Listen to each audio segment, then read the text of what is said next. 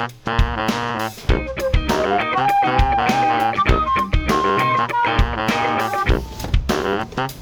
afternoon, Fabcasters. This bar with the Drive Time Podcast, reflections of a restored restorer.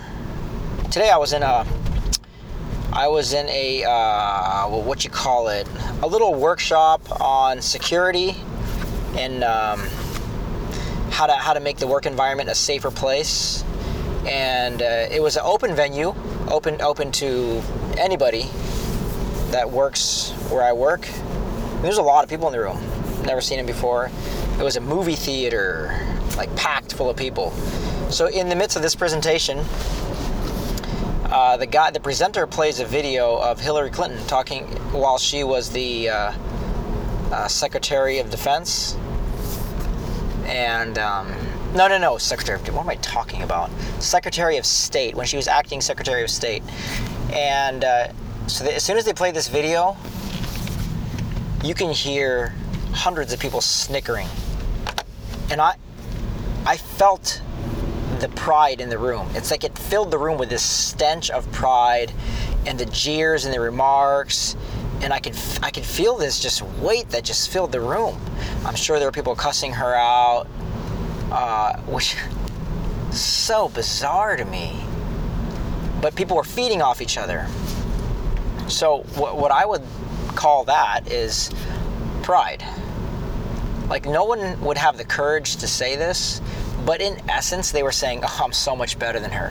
When in reality, the only difference between her and them or her and us is some of her stuff is out in the open, whereas we've we've done a good job at managing our private lives and keep things secret.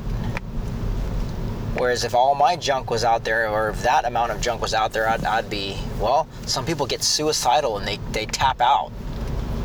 You know what I mean? So praise God when we see someone who's resilient, be able to, uh, you know, withstand scrutiny and just all the shame and guilt. And man, that family's been um, subjected to a lot of mocking and but it's from cowardice people who would never say that to their face.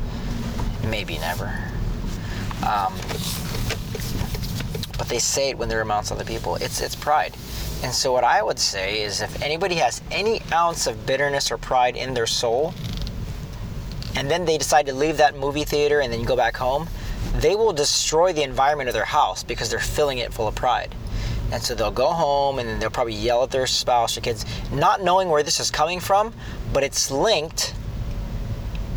Those behaviors are linked to, to the pride that they had in their heart towards Hillary Clinton and probably many, many, many other people who they think they're better than.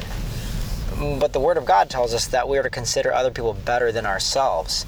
And I, I am not to think I'm better than anybody but consider everybody in higher regard than myself. That's scripture. I can't cite it right now because I'm driving. Um, but man, if, if I just saw everybody as created in the image of God, valuable and worthy of the blood of Jesus Christ, then I don't get to laugh at anybody. I don't get to make fun of anybody. I don't care their height, their weight, their mistakes, what they've done. I'm just going to love on everybody. And, and my heart broke that day, and so I pray that the, all those people would be set free from the bondage of pride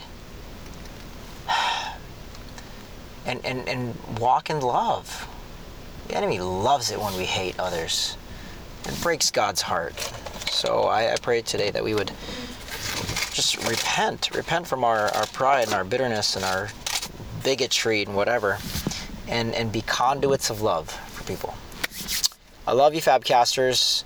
Don't ever talk trash on somebody. You see them through the through the image of God, through His eyes, and watch, watch how that frees you up for service.